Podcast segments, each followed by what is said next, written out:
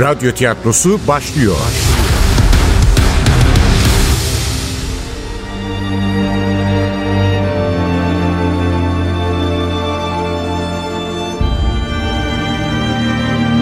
Aşkımız eski bir roman. Birinci bölüm.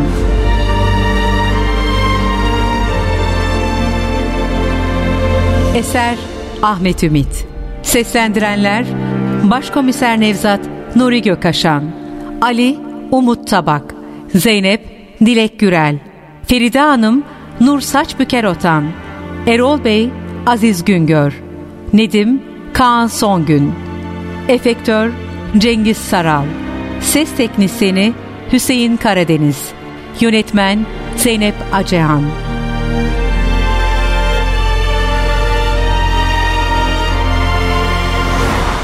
Bazı vakalarda katilin kim olduğunun hiçbir önemi yoktur. Cinayet silahı kimin elinde olursa olsun kurbanı öldüren aslında kendi tutkusudur. Tutkularının esiri olanların zihinleri sadece bir hedefe kilitlenmiştir. Arzularını hayata geçirmek. O andaki tek amaçları budur. Geriye kalanlar teferruattan başka bir şey değildir. Elbette bunun için kimse suçlayamaz onları. Ama tutkularını gerçekleştirirken başkalarını da işin içine katınca yaşanacaklar bir trajedi halini alabilir. En eğlenceli oyunlar büyük sıkıntılara, en zevkli anlar kanlı gerçeklere dönüşebilir.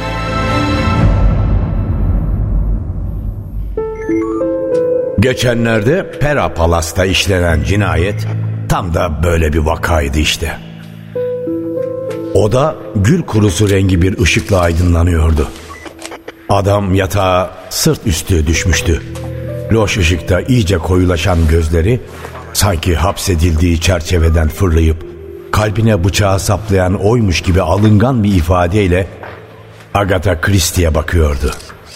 Oysa fotoğraftaki yazar en küçük bir heyecan belirtisi bile göstermeden tatlı tatlı gülümsemeyi sürdürüyordu.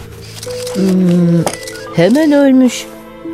Atar damar kesilmiş olmalı. Sağ elinin işaret parmağı pıhtılaşmış bir kan tabakasıyla kaplanmış bıçağın etrafındaki boşlukta bir yarım ay çizdi. Rastlantı mı yoksa katil bıçağı nereye saplayacağını iyi mi biliyormuş? Evet, kestirmek zor başkomiserim. Ama cinayet silahı bildiğiniz yemek bıçağı. Sehpanın üzerinde duran tepsideki tabakta üçte ikisi yenmiş kanlı bir büftek parçası duruyordu. Yanında da patates püresi ve ince iki dilim havuç. Odadaki ayrıntıları daha iyi görmek için ışığı açtım. Olanca çıplaklığıyla ortaya çıktı yatağın üstündeki erkek cesedi. 60 yaşlarındaydı. Kalın kaşları, ince uzun bir burnu, dolgun dudakları vardı. Saçları bolca sürülen bir yantinle lambanın altında ışıl ışıl parlıyordu. Üzerinde siyah beyaz çizgili paçalı bir çamaşırdan başka giysi yoktu. Bir de ayaklarını saran jartiyerli çorapları. Bu nasıl çorap be? Jartiyerli çorap. Niye öyle tuhaf tuhaf bakıyorsun Ali'cim? Evet sadece kadınlar değil erkekler de kullanır jartiyerli çorabı. E, tamam pek çekici değil ama işe yarıyor. Bak şu baldıra sarılan kayış çorabın düşmesini önlüyor. Onlar böyle tartışırken benim bakışlarım kurbanın sol bileğindeki kadranı krem rengi camı kırık saate kaydı. Adam katiline direnmiş. Saati 12'de durmuş. Tam gece yarısı. Odaya silmiş tütsü kokusu genzimi yakıyordu ama olay yeri inceleme gelmeden pencereyi açmak doğru olmazdı. Sanki işe yarayacakmış gibi sağ elimi sallayarak havadaki kokuyu dağıtmaya çalışırken sözlerimi sürdürdüm. Anlaşılan parti kötü bitmiş. Küçük masanın üzerinde duran buz kovasının içindeki içki şişesini ve kırmızı küçük kaplarda hala titreyen mumları gösterdim. İki kişilik bir parti olmalı. Hı hı, haklısınız başkomiserim. İçeceklerini bile bitirememişler. Adamın çıplak olması açıklıyor her şeyi. Artık nasıl bir partiyse. hmm, tırnaklarına bakın. Mücadele etmiş. Tırnaklarında kalıntılar var. Sanırım o kişinin DNA'sı. Şüphelileri saptayabilirsek kolayca buluruz onu. Yani katili. Bundan emin olmak zordu. Meslek hayatım boyunca o kadar tuhaf vakalarla karşılaşmıştım ki bütün ipuçlarının üzerinde toplandığı kişi bile sonradan ortaya çıkan bir kanıtla masumiyetini ispat edebilirdi. Ama bu hakikati öğrenmek için kurbanın kavga ettiği kişiyi bulmak zorundaydık. Hah buldum. Feride yazıyor. Ver bakalım. Alo buyurun. Edip? Edip? Ben başkomiser Nevzat. Siz kimsiniz? Ben Feride. Edip'in eski karısıyım. Neden telefona bakmıyor? Neden telefonu sizde? Yoksa kötü bir şey mi oldu? Ah Feride Hanım. eh, Başınız sağ olsun. Ne yazık ki eski eşiniz öldü efendim. Ne? Siz ne diyorsunuz? Ne zaman? Bu gece yarısı birkaç saat önce. Ciddi misiniz? Gerçekten de Edip...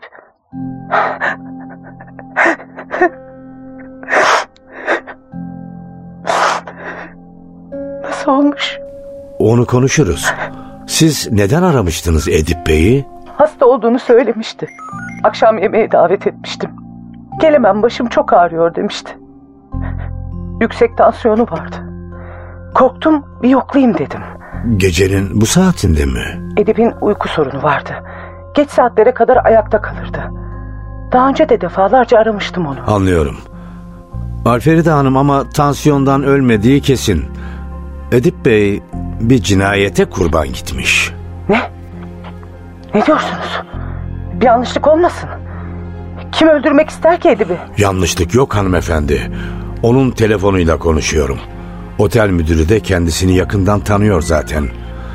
Evet ne yazık ki öldürülen kişi Edip Bey'den başkası değil. Allah'ım. Peki nasıl olmuş? Kim yapmış? Ah, şimdi anlatamam Feride Hanım.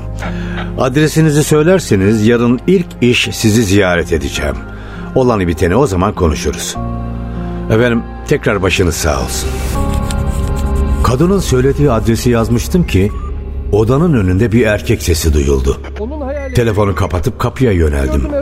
Dışarıdaki adamın ne dediği anlaşılmıyordu ama odanın kapısı aralanınca ses belirginleşti. Agatha Christie'ydi. Evet onun hayaletiydi. Gözlerimle gördüm Erol Bey. Hayır içki falan içmedim. Vazife başında neden içki içeyim? Aralanan kapıdan otelin müdürü Erol'la göz göze geldik. Yardımcılarımı odada bırakıp dışarı çıktım. Kat görevlisi gençlerden biriydi. Telaş içinde anlatmayı sürdürüyordu. Vallahi diyorum Erol Bey. Agatha Christie'ydi. Neden inanmıyorsunuz? Ne Agatha Christie'si Nedim? Kendine gel. İçmişsin işte kokuyorsun. Görev başında içmek yok demedim mi sana? Sarhoş müşteri içki döktü üzerime. Bir de yalan söylüyorsun. Çekmişsin kafayı. Her gördüğün kadını Agatha Christie sanıyorsun. Vallahi içmedim Erol Bey. Nail'e sorun isterseniz. Olayı gördü. Adam restoranda içkiyi üzerime döktü. Sarhoş falan değilim. Gerçekten gördüm Agatha Christie'yi. Emin misin Agatha Christie olduğundan? Yazarın kendisi değildi efendim. Hayaletiydi. Ee, yok başkomiserim olur mu öyle şey? Karanlıkta müşterilerimizden biri hayalete benzetmiş. Ee, baksanıza kafada kıyak. Lütfen. Lütfen bırakın da konuşsun. Evet Nedim anlat bakalım. Nasıl gördün Agatha Christie'nin hayaletini? Oradan çıktı başkomiserim. 411 numaralı odadan. Sanki yürümüyor da halının üzerinde uçuyor gibiydi. Evet çok hızlıydı. Yumuşacık basıyordu yere. Dediğim gibi belki basmıyor da uçuyordu. Etekleri uzun olduğundan göremiyordum. Önce asansörün önünde durdu. Sonra merdivenlere yöneldi. Göz açıp kapayıncaya kadar da kayboldu. Nasıl kayboldu? Nereye gittiğini görmedin mi? Korktum Erol Bey. Kadının yüzü dehşet içindeydi. Bir an göz göze geldik. Ah, o yetti bana. Hemen bakışlarımı kaçırdım. Tekrar baktığımda hayalet yok olmuştu. Nedim'in sözleri gayet inandırıcıydı. Üstelik müdürün iddia ettiği gibi öyle sarhoş filan da değildi. Bakışlarım koridorun tavanını taramaya başladı. Ne düşündüğümü anlayan Erol, köşedeki yuvarlak cam cihazı gösterdi. E, güvenlik kamerası orada başkomiserim. E, bence anlamsız ama isterseniz kayıtları da izleyebilirsiniz. İyi olur. Hemen göz atalım. Kamera kayıtlarını izleyeceğimiz alt kattaki odaya giderken anlatmayı sürdürdü Erol. Sürekli müşterilerimizdendi rahmetli Edip Bey. Edip Kelami. Aileden zengin. Soyadına uygun olarak en büyük tutkusu da edebiyattı. Babası Cenap Kelami Bey sadece yüklü bir servet değil, aynı zamanda edebiyat sevgisini de miras bırakmış tek evladına. Saatlerce edebiyat üzerinde konuşurdu. Sadece yerli yazarlar değil, yabancı yazarlar konusunda da bilgi sahibiydi. Muhteşem bir kütüphanesi varmış Arnavutköy'deki villasında. Evet İstanbul'da oturuyor Edip Bey ama bazı özel günlerde otelimizde kalırdı. Edip Bey de Pera Palas aşığı. Bizde kaldığı geceler Hemingway'in ya da Christie'nin odalarını tercih ederdi. O gecelerde yazarların kitaplarının ilk baskılarını da yanında getirir, sabaha kadar onları okurdu. Otelin geniş merdivenlerinden inerken ben de bu binayı sevdiğimi hissettim. İstanbul'un simgelerinden biriydi bu otel. Yüz küsur senedir hizmet veriyordu insanlara. Bir otelden çok daha fazlasıydı. Kültürel bir kurum. İşletmeye açıldığından beri birçok enteresan olaya sahne olmuştu. Hiç cinayet işlenmiş midir bilmiyordum ama bu geceki vakayla birlikte o gizemli atmosferine yepyeni bir muamma daha katılmış oluyordu. Kamera kayıtlarının bulunduğu odaya girdiğimizde kimse yoktu. Ama becerikli Erol Bey hemen buldu kayıtları. Az sonra da bilgisayar ekranından akmaya başladı görüntüler. Evet işte Agatha Christie'nin odasının bulunduğu dördüncü kat. Evet saat 00.03. Nedim elinde tepsiyle koridorda yürüyor. 402 numaralı odaya bir tepsi içinde yiyecek götürüyor, kapı çalıyor. İçeriden bir adam tepsiyi alıyor, Nedim'e bahşiş veriyor. Kat görevlisi yüzünde mutlu bir ifadeyle asansöre yönelirken bir başka odanın kapısı açılıyor. Bu Agatha Christie'nin İstanbul'a geldiğinde kaldığı 411 numaralı odadan başkası değil. Bir kadının dışarı çıktığını görüyoruz. Üzerinde 1930'larda giyilen siyah dantelli bir elbise var. Ellerinde siyah ipek eldivenler, boynunda iri inciler. Başında yine o günlerden kalma tüylü siyah bir şapka. Erol Bey görüntüyü büyütebilir misiniz? Tabii.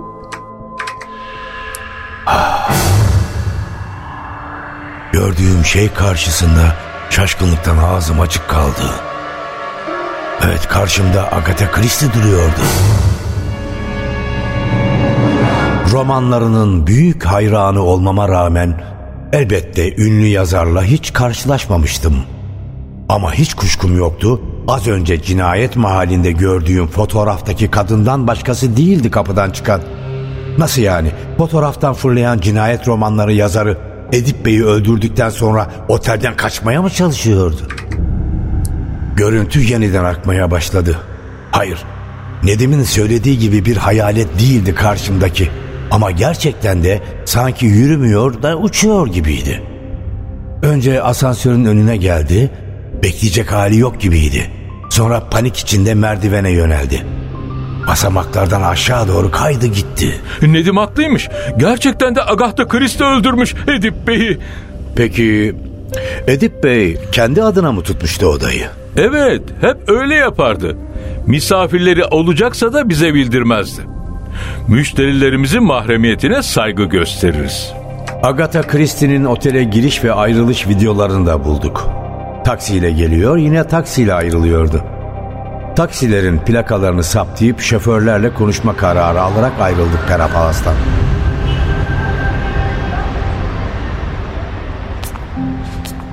Saat gecenin dördü olmasına rağmen gözlerimde uykunun kırıntısı yoktu evimin merdivenlerini çıkarken. Kütüphanemin başına geçmiş, Agatha Christie'nin kitaplarına bakmaya başlamıştım. 80'e yakın kitabının tümü yoktu bende ama en sevdiğim 3 romanı On Küçük Zenci, Roger Ackroyd cinayeti ve İstanbul'da başlayan Doğu Ekspresi'nde cinayet. Bütün bu kitaplar hadi al bizi oku dercesine öylece bakıyorlardı raflardan. Roger Ackroyd cinayetini aldım. Çevirdim, yazarın küçük fotoğrafıyla göz göze geldim. Ee başkomiser Nevzat, hadi bakalım çöz şu muammayı da görelim dercesine muzip bir ifadeyle bana bakıyordu. Otelin kamerasında gördüğüm Agatha'dan çok daha yaşlıydı. Yine de katil zanlısına epeyce benziyordu. Sanki bir işime yarayacakmış gibi kitabın sayfalarını karıştırdım. Çok iyi bildiğim hikayenin bölümlerinden başka bir ipucu bulamamıştım. Soyunup yatağa girmiştim ama yine uyku tutmamıştı beni.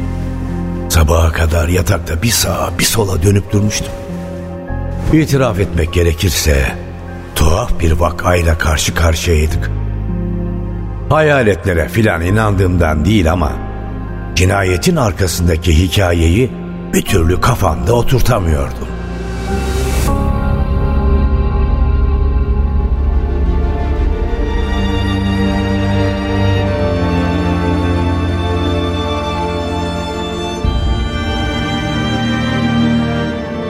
Aşkımız eski bir roman.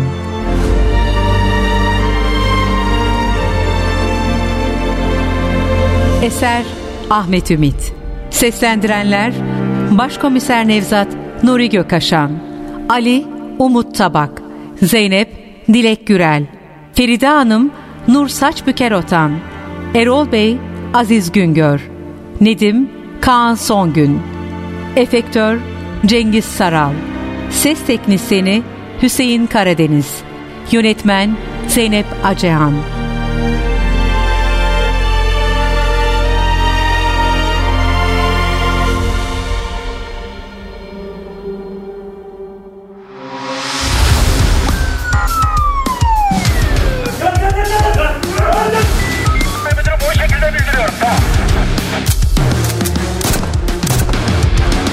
Radyo tiyatrosu sona erdi.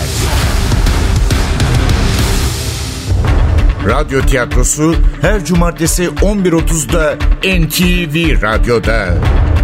Kaçıranlar ve tekrar dinlemek isteyenler içinse ntvradio.com.tr'deki podcast sayfamızda.